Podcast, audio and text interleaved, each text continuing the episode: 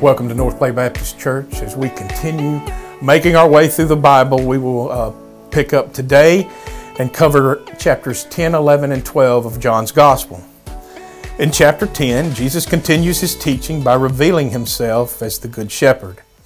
This idea of God being the shepherd of Israel would have been well known to the people and would have brought to mind a number of Old Testament passages, such as Psalm 23, a psalm of David.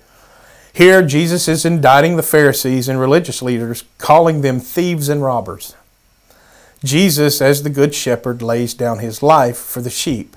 Jesus' statement in verses 16 through 18 say, And I have other sheep that are not of this fold. I must bring them also, and they will listen to my voice. So there will be one flock, one shepherd.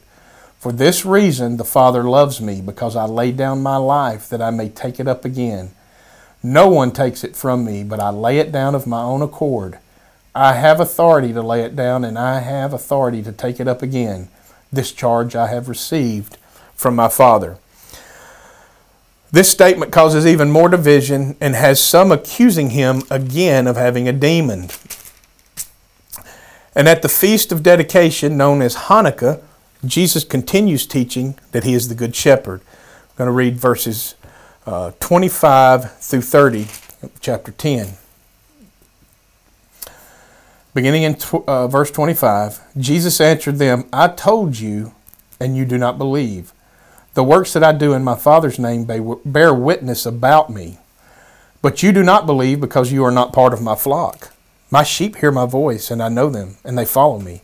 I give them eternal life, and they will never perish, and no one will snatch them out of my hand. My Father who has given them to me is greater than all, and no one is able to snatch them out of, my, out of the Father's hand. I and the Father are one.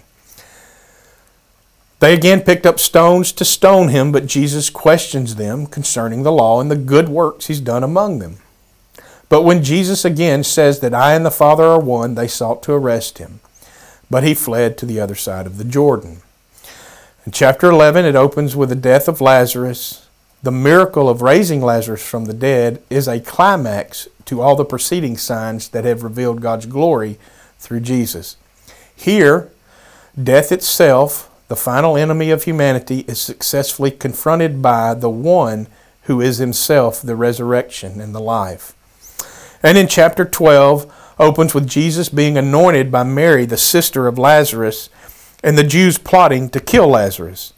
The glory of God is clearly demonstrated in Jesus raising Lazarus from the dead, but the hardness of heart among the Jews prevented them from seeing this glory. In fact, they hated it because it robbed them of their perceived glory. Chapter 12 continues with Jesus' triumphal entry into Jerusalem. We're going to read verse 27 through 33 of chapter uh, 12. Now is my soul troubled, and what shall I say? Father, save me from this hour, but for this purpose I have come to this hour.